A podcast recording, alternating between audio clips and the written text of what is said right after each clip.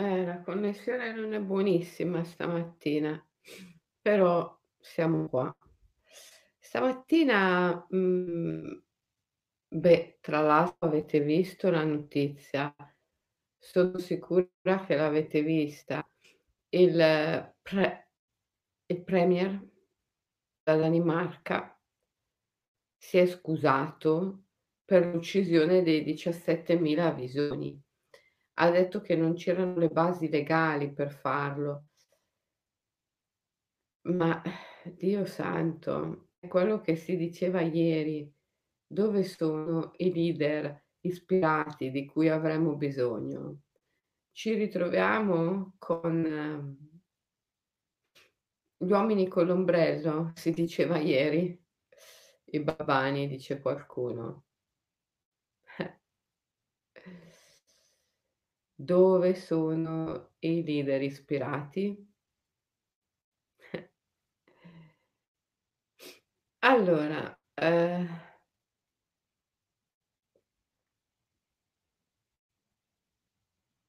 ecco, sono qui, stato, state arrivando. Mm-mm.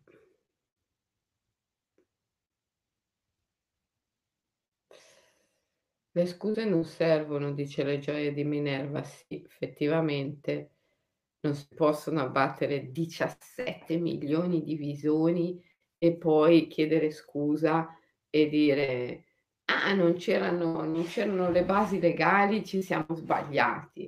E eh, vabbè, potevi anche evitare l'abbattimento, intanto diciassette milioni di visoni sono morti. Eh, diciassette milioni. Ma io non so se voi avete visto le immagini, eh, queste ruspe che prendono tutti questi animaletti, milioni e milioni, e li scaricano in queste fosse comuni. Ma eh, si diceva l'altro giorno, quando abbiamo parlato di questa uccisione di diciassette milioni di visoni in Danimarca, si diceva che il... il Dio, lo spirito del visone eh, sarà perturbatissimo, eh, adiratissimo con la specie umana. Alla fine ne facciamo le spese tutti, ma non c'è bisogno di andare a tirar giù il Dio dei visoni. Anche noi lo siamo, arrabbiatissimi per questa cosa che è successo. Eh, Giorgio dice no, non posso nemmeno vedere quelle scene. Sì, effettivamente sono inguardabili, però, però questo atteggiamento eh, di dire non, non, le, non le guardo, non, eh, non ci partecipo, lo so che non è il tuo Giorgio, però eh, alcuni, non tu sono sicura, ma alcuni eh, guardano dall'altra parte. Eh, eh, eh, viene in mente la canzone di Bob Dylan, Blowing in the Wind. Quanti altri morti saranno necessarie prima che tanta gente smetta di guardare dall'altra parte e decida di muoversi, di contribuire come può alla rivoluzione della coscienza? Beh, noi lo facciamo, voi lo fate, per il solo fatto di essere qui quotidianamente, di partecipare ai nostri OMI, One Minute Immersion, che è un metodo di deprogrammazione e di risveglio potentissimo, perché si basa sul principio del piccolo ma ripetuto, poco ma continuativo. È eh, veramente un... Eh, sistema fantastico di deprogrammazione e di risveglio che stiamo adottando tutte le mattine e che puntualmente ci accompagna. Laura, revolution, yes, revolution. E, allora, oggi volevo fare un esperimento. Posto che siamo mito, sapete come diceva Hillman, James Hillman, ciascuno di noi vive mettendo sulla scena della vita un mito. E ciascuno di noi si riscatta, si risolve, si libera quando vede il mito che sta mettendo sulla scena della vita vivendo. Posto questo, mi piaceva parlare del vostro mito personale. Indubbiamente ciascuno di voi mette sulla scena della vita un mito. E ehm, È, è, è praticamente impossibile per ciascuno di noi vedere il proprio mito, perché il tuo mito per te è un po' come eh, la testa di Medusa.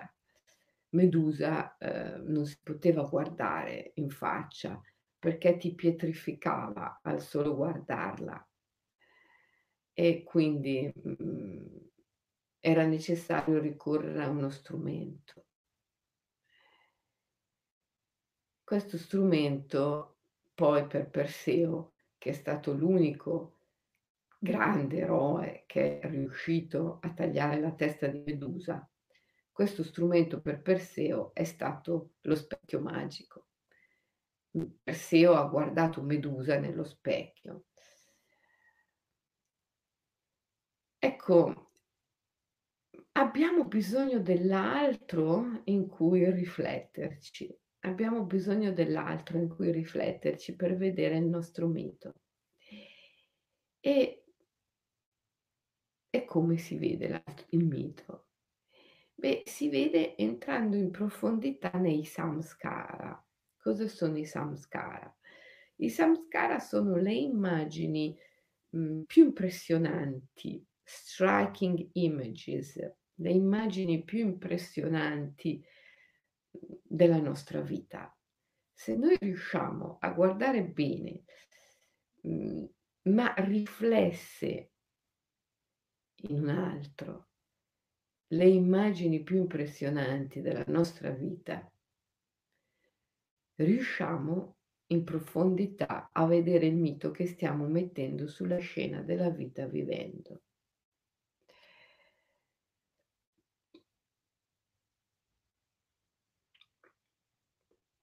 Proprio ieri mi stavo chiedendo come riconoscere il mio mito. Appunto, non puoi farlo da sola. E ehm, quello di passare attraverso il mito è un modo straordinario di risolvere, sciogliere problemi, disagi, disturbi. Più che scioglierli, trasformarli in risorse. Perché? Perché osservare il mito è cambiare prospettiva. Quando tu riesci a vedere la tua vita come mito, vuol dire che hai cambiato prospettiva. Sei passato da una prospettiva iperrazionale, che è la prospettiva nella quale il mondo ti mantiene ai fini della governabilità, della misurabilità, della prevedibilità. Quando riesci a vedere il mito, vuol dire che passi da questa mente iperrazionale, che ha lo scopo di governarti dall'interno, a una mente poetica. La mente poetica è una mente ampliata, è una mente libera, è uno stato di coscienza ampliato, è una lucidità, una consapevolezza di visione molto chiara, molto approfondita.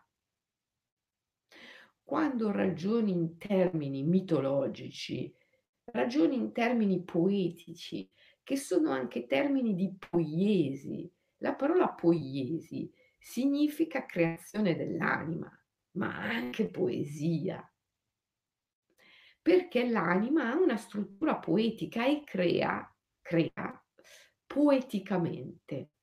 L'anima, diceva Hillman, è l'atto stesso dell'immaginare.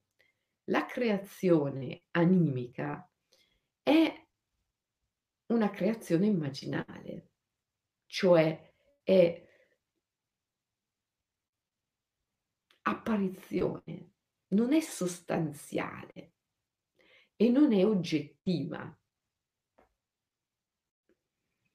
Ecco perché, come diceva Milarepa, bisogna sempre camminare sul fermo suolo della non oggettività delle cose. Se la fai vibrare attentamente, questa frase è bellissima, camminare sempre sul fermo suolo della non oggettività delle cose. Perché? Perché non c'è nulla di oggettivo. L'anima crea per immagini che non sono sostanziali e non sono oggettive. Sono sogno, miraggio, apparizione, vacuità, dicono i buddisti. Vuoto, ci dice la fisica quantistica, ci presenta la materia come pulsazioni nel vuoto. Bene, allora, in, vedere te stesso, la tua vita come mito, è aprirsi a una mente poetica. Ed è questo che fa la grande differenza, perché questo cambia la tua prospettiva di visione. E io ho scoperto, proprio sperimentandolo, James Hillman ne parlava, ma farne esperienza è straordinario. Io faccio esperienza praticamente quasi quotidianamente nei miei seminari, nei miei ritiri, dove facciamo emergere il mito di ogni partecipante e lo ritualizziamo.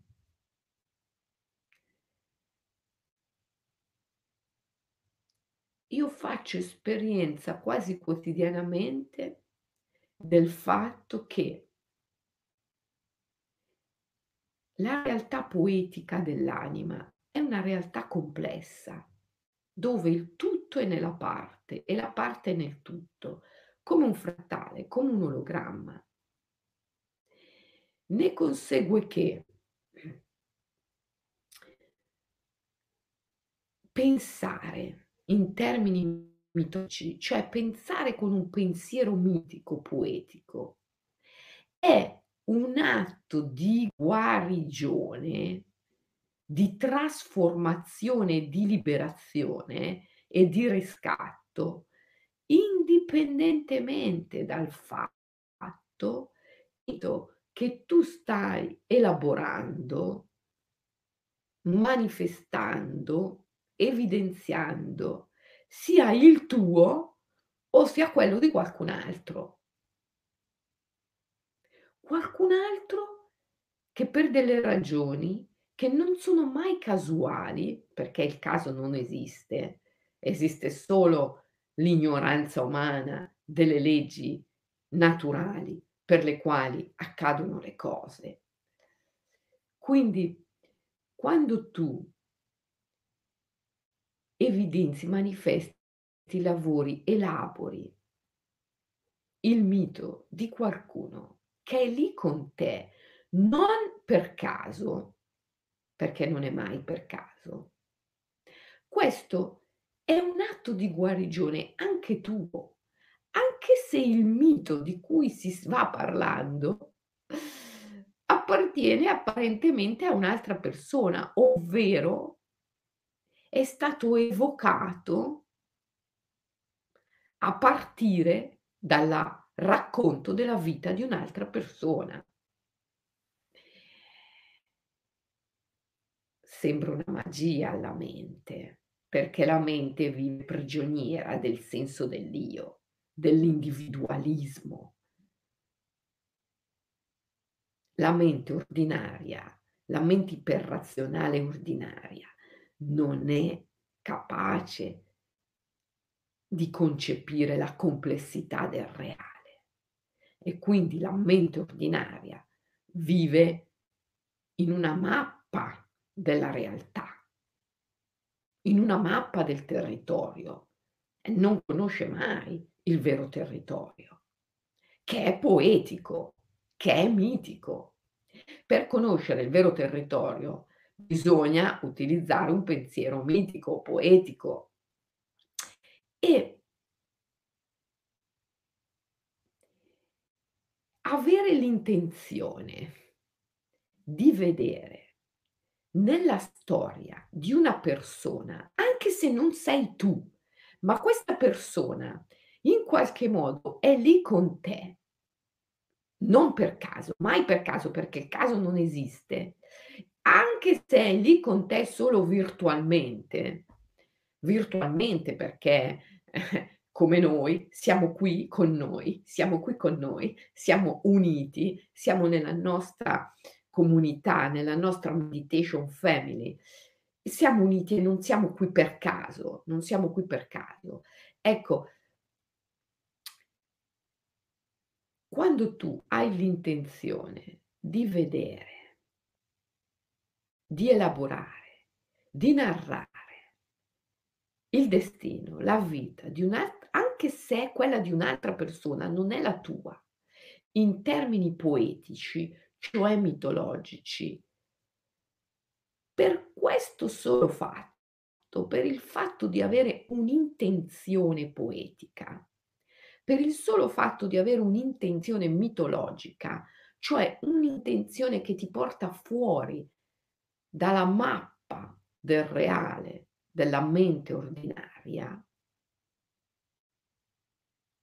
tu sviluppi una mente poetica, tu sviluppi un pensiero mitico.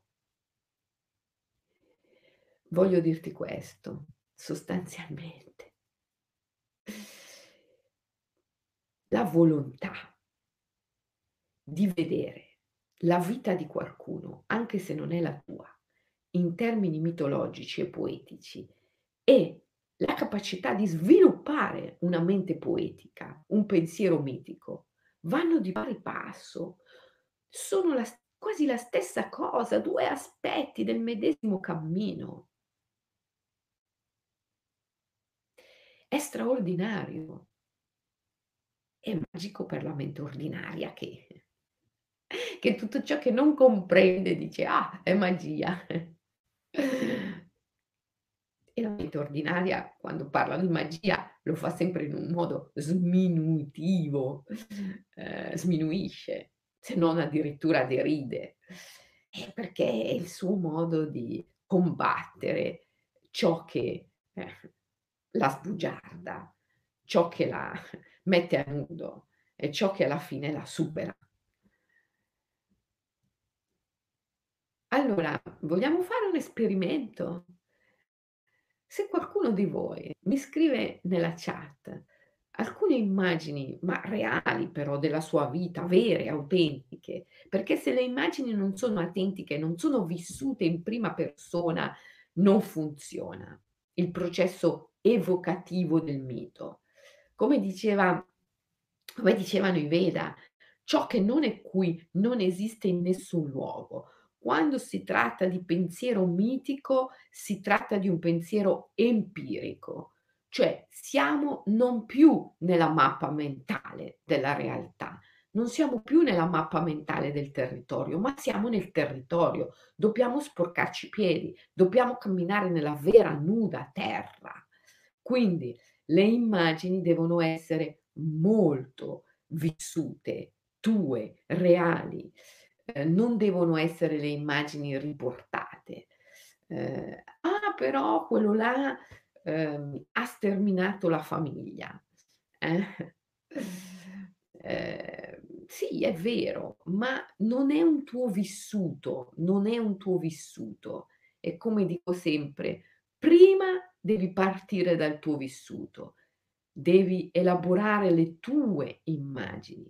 Perché sulle tue immagini, sul tuo vissuto, tu hai un potere evocativo, puoi evocare gli eventi come enti, entità, spiriti, daimones, dei, dee. ma sul vissuto così per sentito dire, riportato dai giornali, non hai questo stesso potere. Allora, prima devi elaborare il tuo vissuto, su cui hai un potere evocativo.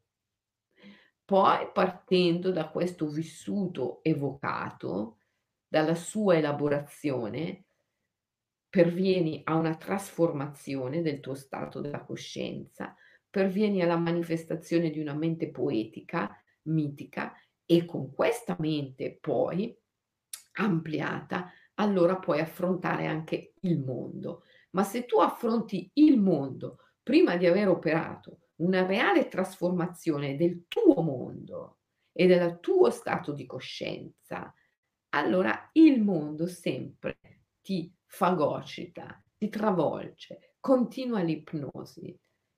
Quindi prima trasformare il proprio stato di coscienza, prima cambiare mondo e poi affrontare il mondo. Allora, adesso facciamo un esperimento. Se qualcuno di voi mi scrive nella chat delle immagini impressionanti del suo personale vissuto, vediamo di fare mito, vediamo di eh, eh, le immagini impressionanti non sono eh, Fulvio, alba e tramonto, meraviglie del mondo, eh, se ami te stesso riscu- riscopri il cuore dal profondo, sono proprio ehm, l'altro ieri la zia Giuditta è caduta, si è rotta il femore, io ehm, eh, quando ero bambino sono stato abbandonato dai miei genitori e ehm, i miei due mariti entrambi mi hanno tradita, mi hanno lasciata, io ho un, ho un figlio con un handicap Eh, grave, io ehm, ho a che fare con una figlia anoressica, cioè queste sono le immagini, il vissuto, il vissuto profondo, eh, come ehm, Arianna nello Zen e l'arte della ribellione, che si sveglia al mattino e sente, sente ansia nella bocca dello stomaco e decide di ascoltarla, di cantarla, di viverla, eh? Ok?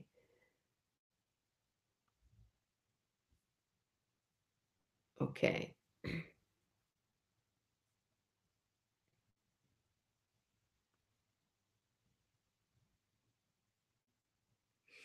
Ho avuto un amore profondo con mio padre, dice Rossana, nella mia infanzia. Ma quando mi sono sviluppata e diventata, è diventata donna, lui si è distaccato moltissimo da me. La stessa cosa sta facendo il mio compagno, che dopo che abbiamo avuto una figlia si è fortemente chiuso nei miei confronti, come se gli uomini della mia vita rifiutino la mia profonda femminilità. Beh, che gli uomini della tua vita rifiutino la tua profonda femminilità è una tua analisi. Io non voglio le analisi, io voglio le immagini nude e crude. Non quello che voi poi ci attaccate, quello che poi voi pensate. Ok, capisco che avete fatto un bel percorso di osservazione, però io ho bisogno dell'immagine, il nudo territorio, la striking image, l'immagine impressionante, ok? Come dire, stanotte ho sognato dei cavalli eh, che galoppavano liberi nella savana. Uh, È la mia energia sessuale che chiede di essere liberata. Non mi interessa. Voglio solo il cavallo che galoppava libero nella savana. Punto. perché tutto il resto è una, una, un'analisi mentale. Al massimo voglio l'emozione. Che emozione ti ha dato questa immagine dei cavalli che galoppavano liberi nella savana? Voglio l'emozione, non l'analisi mentale, ok? Ho avuto una figlia anoressica, perché non c'era più. Ah, lui, lei non è più anoressica probabilmente, e sono stata abbandonata da mio marito nel momento di maggior sofferenza per un tumore.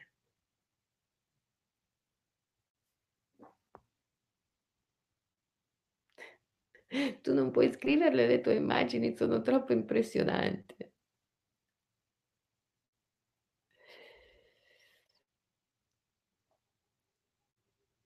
Eh, queste sono immagini forti. Ho avuto una figlia anoressica e sono stata abbandonata da mio marito nel momento di maggior sofferenza per un tumore.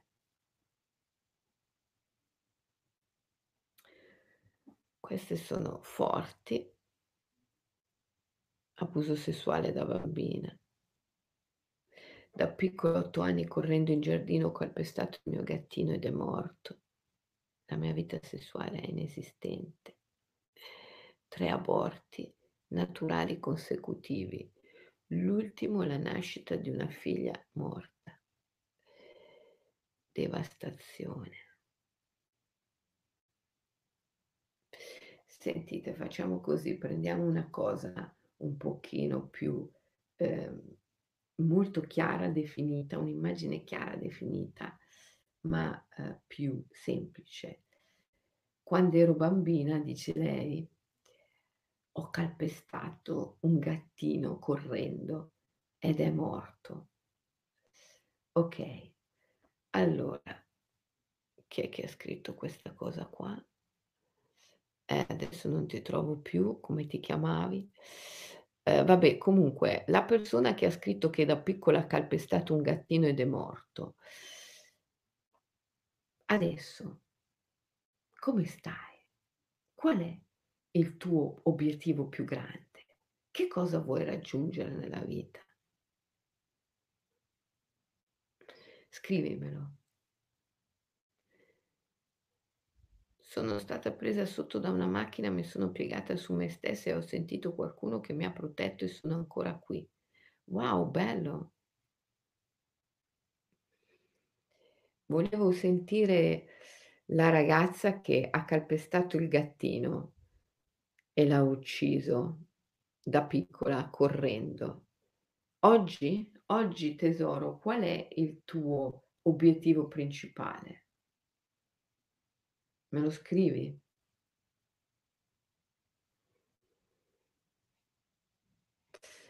Allora, avevo cinque valigie, avevo cinque anni, sono andata nel recinto dei cavalli selvatici e per la prima volta vado nella loro cuccia.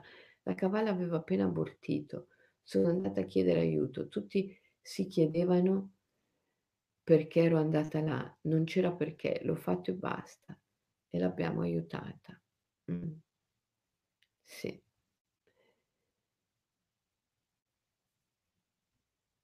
Anche io, dice Marta, sono caduta da un divano e ho calpestato un gattino ed è morto. Incredibile. Pensavo fosse successo solo a me. Marta, davvero? Anche a te è successo? Dimmi. Vedi che è successo anche a qualcun altro di calpestare un gattino accidentalmente e di ucciderlo? Ma Marta, qual è il tuo obiettivo adesso nella vita? Perché l'altra, quella che ha calpestato il gattino correndo, l'ho persa nelle chat. Eh, non so come si chiama e quindi non ho visto come si chiamava e quindi non posso più riprenderla. Eh, Marta, dimmi qual è adesso, oggi, il tuo obiettivo più grande e il tuo problema più grande oggi, perché immagino che questa di essere caduta dal divano, di aver calpestato un gattino e di averlo ucciso sia una cosa, un'immagine successa un bel po' di tempo fa. Dimmi oggi, Marta, qual è il tuo obiettivo più grande? E, e il tuo problema più grande, se ne hai uno. Eh? Ancora oggi ti senti male per aver ucciso il gattino? Eh, ci credo. Marta, scrivimi. Eh, è qui, ha detto che cerca pace e serenità. Ah, non l'ho vista. Ma chi, Marta? Cerca pace e serenità o l'altra ragazza, quella che ha calpestato il gattino? Ragazzi, non è facile. Allora, Marta, non riuscire a trovare la mia creatività. Ah, la Marina, quella del gattino. E invece le gioie di Minerva dice: ho dovuto uccidere il cane perché è pericoloso. La sua immagine, mentre lo abbraccio, mentre lascia il corpo del veterinario, mi perseguita. Oggi ho bisogno di aiutare tutti gli animali. Ho sognato che ero nel mio letto e ho avuto la sensazione che ci fossero degli alieni che mi stavano portando via con sé. Quella del gattino.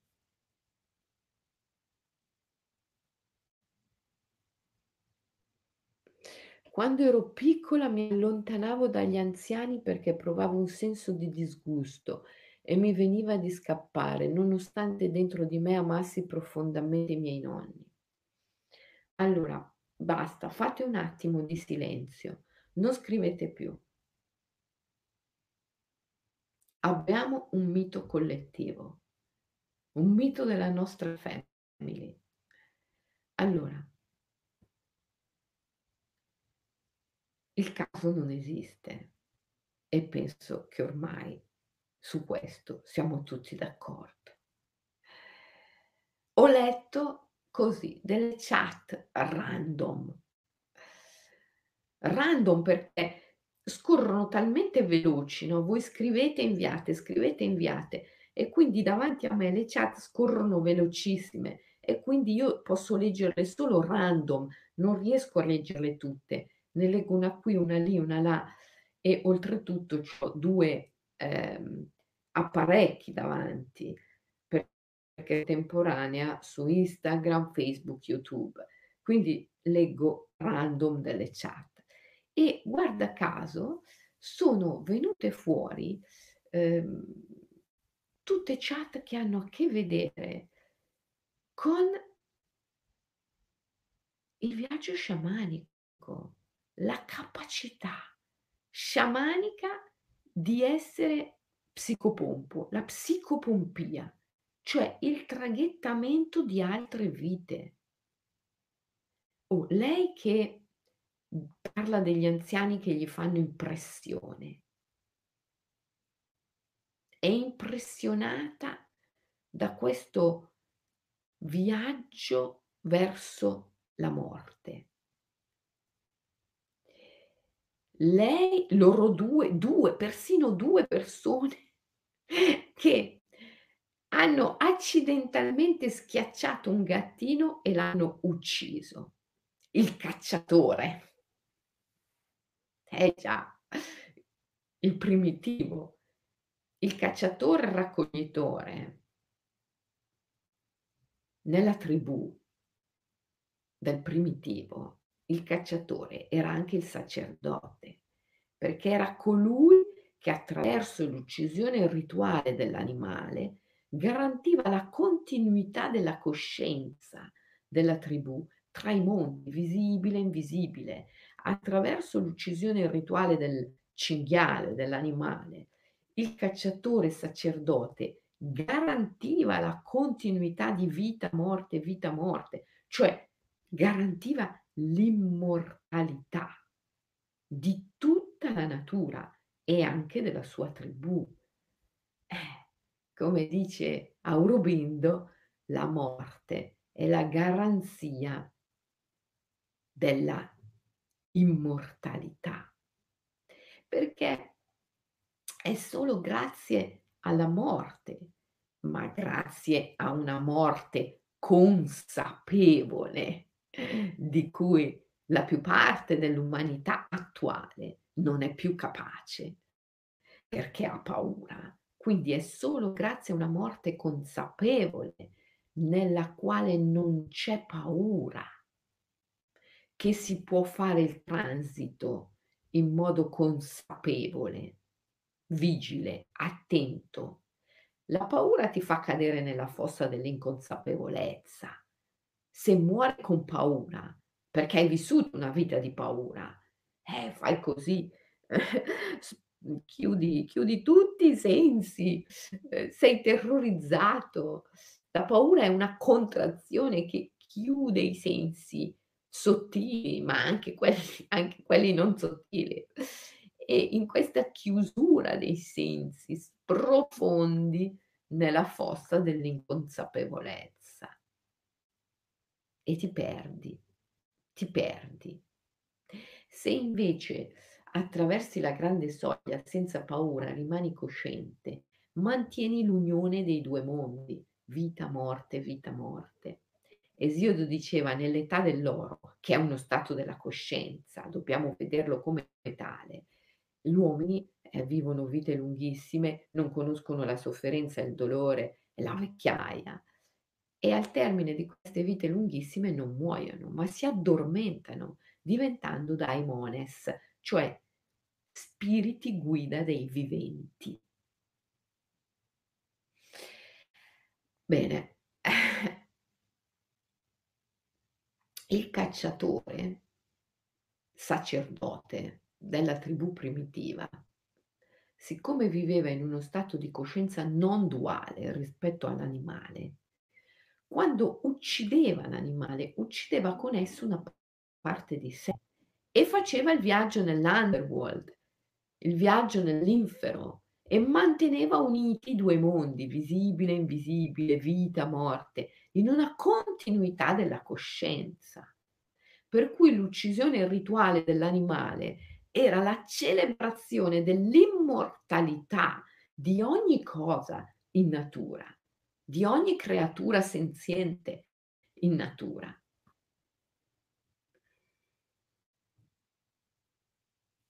Ora voi mi parlate dell'uccisione di un gattino, mi parlate della vecchiaia come elemento estremamente impressionante, mi parlate dell'anoressia.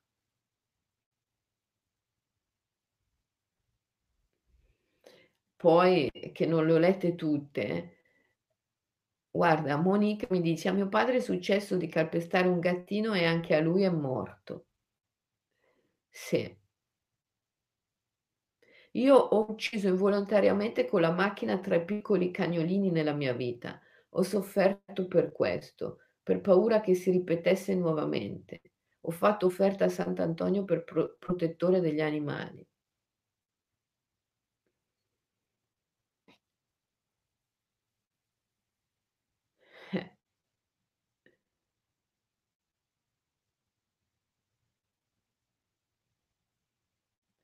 Allora, abbiamo, oh, sto anche vedendo chat di eh, persone che dicono mia madre che ha fatto dieci operazioni, la malattia, tantissimi di voi, mia mamma malata, da piccola ho schiacciato un criceto, l'aborto, brava, tanti di voi hanno parlato dell'aborto.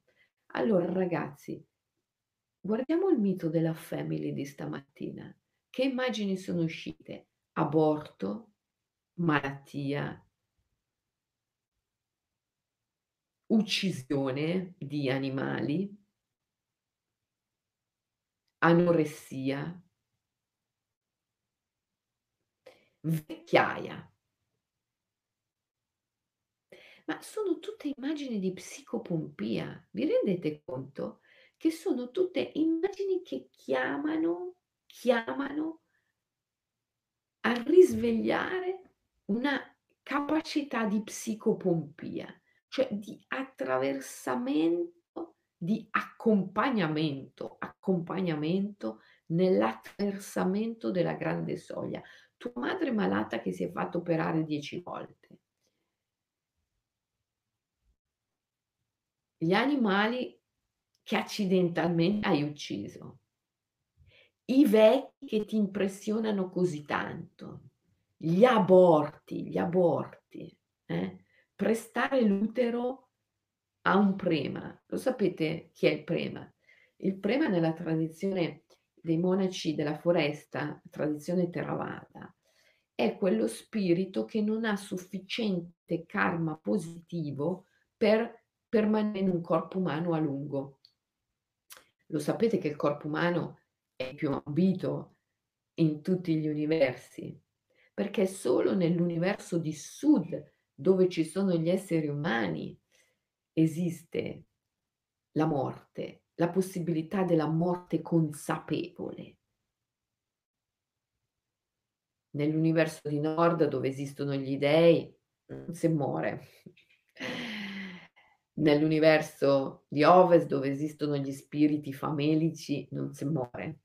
Nell'universo di Est, dove esistono gli animali, si muore, ma non è una morte consapevole come quella dell'essere umano. Solo nell'universo di Sud, dove esistono gli esseri umani, c'è la morte consapevole e anche la malattia e la vecchiaia consapevole. E solo laddove c'è la malattia, la vecchiaia e la morte consapevole, c'è la possibilità della liberazione finale, del nirvana. Ecco perché il corpo umano è in assoluto il più ambito. In tutta la ruota del samsara è considerato il più ambito. E mh, ci sono tanti spiriti che vorrebbero avere un benedetto corpo umano, ma non hanno sufficiente karma positivo per permettersi un'incarnazione umana permanente. Questi vanno e vengono, vanno e vengono, perché non esiste niente di più potente per bruciare il karma negativo che non sia l'attraversamento della grande soglia. Allora questi spiriti si servono di una matrice, di un utero, per attraversare la grande soglia e fare il ritorno anche più volte, anche più volte. Ecco perché alcuni di voi mi hanno parlato di aborti ripetuti. C'è un prema, uno spirito che ha bisogno di venire e tornare, venire e tornare, venire e tornare. Nella genia c'è un prema. E, ma tutto questo ci parla di psicopomia. Tutto questo ci parla di accompagnamento delle persone, delle anime, più che delle persone, accompagnamento delle anime nell'attraversamento della grande soglia, nelle due direzioni, dalla vita alla morte e dalla morte alla successiva rinascita. E quindi è una chiamata alla psicopompia, è una chiamata a risvegliare dei poteri, delle capacità di traghettamento, che sono capacità poetiche, sono capacità della mente poetica e sono capacità sciamaniche. È chiara, evidente nella nostra family la chiamata, nella nostra meditation family, nella nostra tribù di immaginalisti, è evidente la chiamata a risvegliare delle capacità della mente poetica che sono capacità psicopompiche, cioè di traghettamento, e sono capacità sciamaniche. Anche l'anoressia, certo, perché anche mangiare è psicopompia, è traghettare una vita da una parte all'altra della grande soglia, che sia una carota, una mela, un rapanello. Quando divori una vita, traghetti ciò che è visibile nell'invisibile. Trasformi una carota, un rapanello, in pensieri, sentimenti, azioni che poi di nuovo diventano visibili. E quindi veramente fai un giro dal, dal visibile all'invisibile e di nuovo ritorni nel visibile. Eh? Veramente fai un, un, un circolo. Quindi anche l'anoressia di cui mi avete parlato manifesta, è una chiamata a manifestare una necessità di ritrovare una capacità psicopompica. Allora, diciamo che abbiamo fatto un esperimento ed è stato bellissimo. Ho letto random un po' di vostre immagini impressionanti, samskara, striking images, immagini impressionanti, e tutte queste immagini impressionanti ci hanno parlato di un medesimo mito, il mito della chiamata a risvegliare la mente poetica, a risvegliare capacità psicopompiche, capacità sciamaniche di traghettamento attraverso i mondi.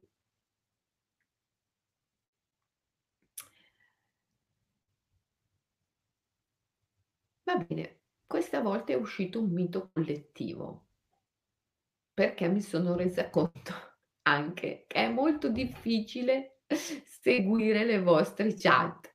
Se avessi potuto seguire le chat di una sola persona, avrei eh, evidenziato il mito di una sola persona. Però, come sempre, è accaduto l'imprevedibile, è accaduta la magia. Cioè, quello che è accaduto è stato ancora più bello e più forte di quello che io eh, in fondo mi aspettavo che potesse accadere.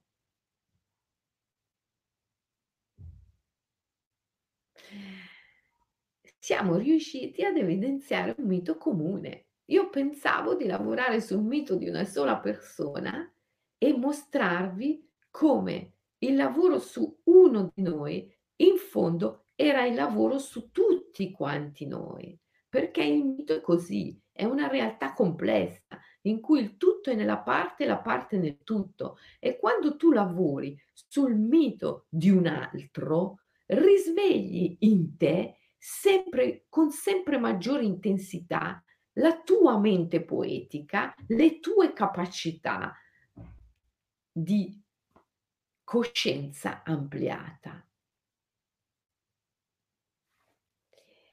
Però è successo qualcosa di ancora più magico, è incredibile, è successo qualcosa di ancora più straordinario, è venuto fuori un mito collettivo, perché non sono riuscita a leggere le immagini di una sola persona, perché le chat scorrevano troppo veloci. Ho letto un po' le immagini di uno, un po' le immagini di un altro, un po' le immagini di un altro e di un altro ancora, e alla fine è venuto fuori un mito collettivo. Il nostro mito, ragazzi, il mito della nostra community è, è questo: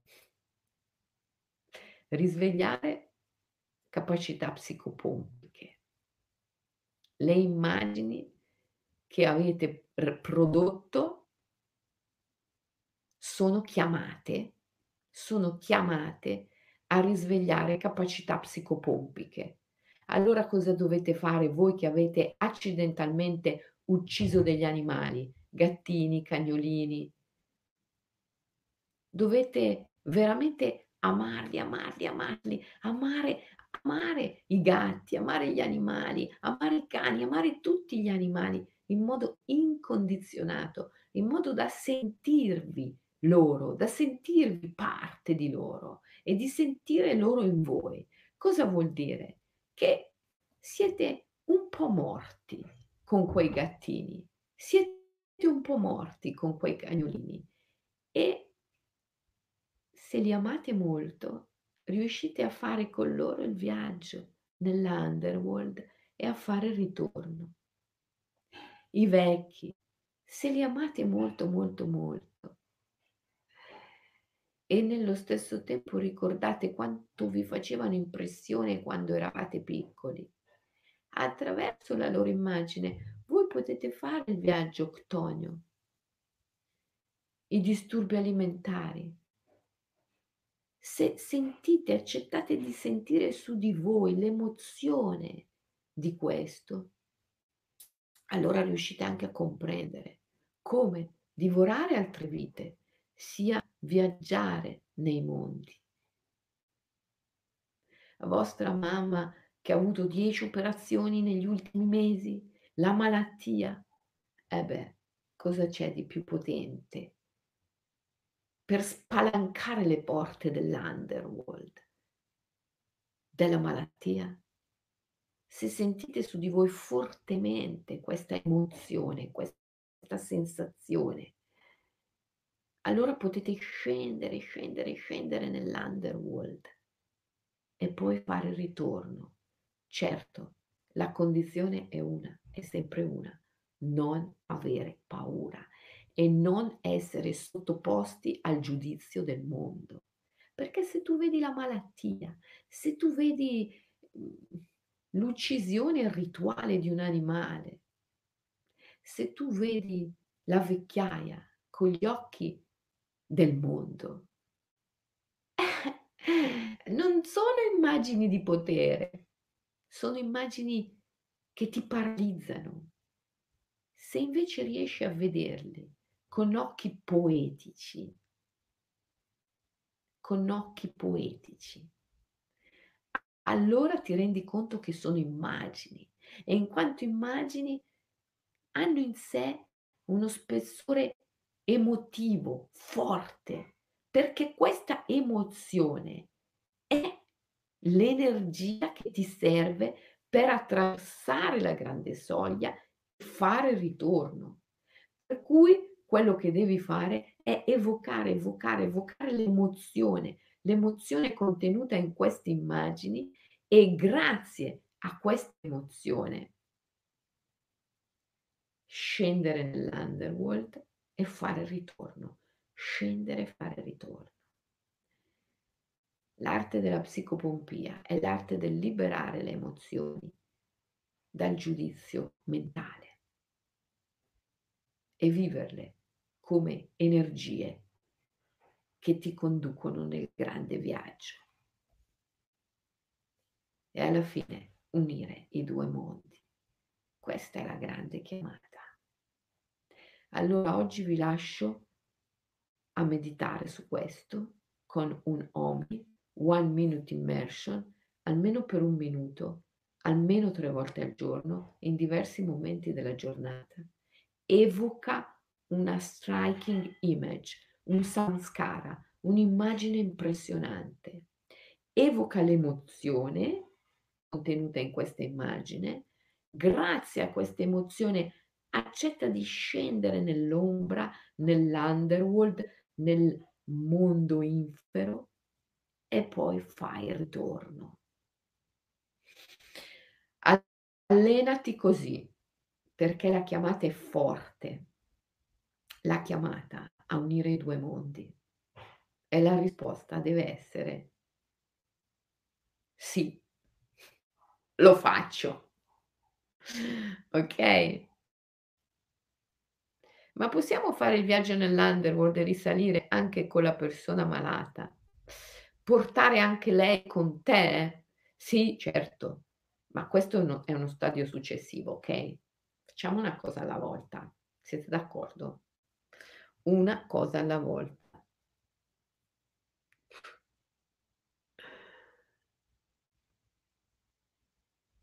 Non ho raccontato nulla, posso dire solo che sono molto emozionata, piango. Grazie a te e a tutti. Bravissima.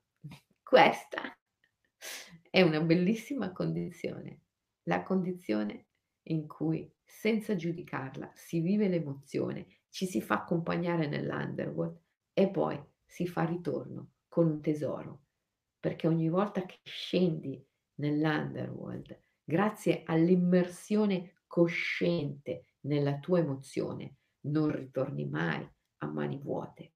Ogni volta il viaggio ti dà qualcosa, qualcosa di molto prezioso. E oggi lo facciamo insieme con l'O M I almeno tre volte, e ci ritroviamo domani, stessa ora, stesso posto, alle sette. Ciao, buona giornata e buon O M I a tutti.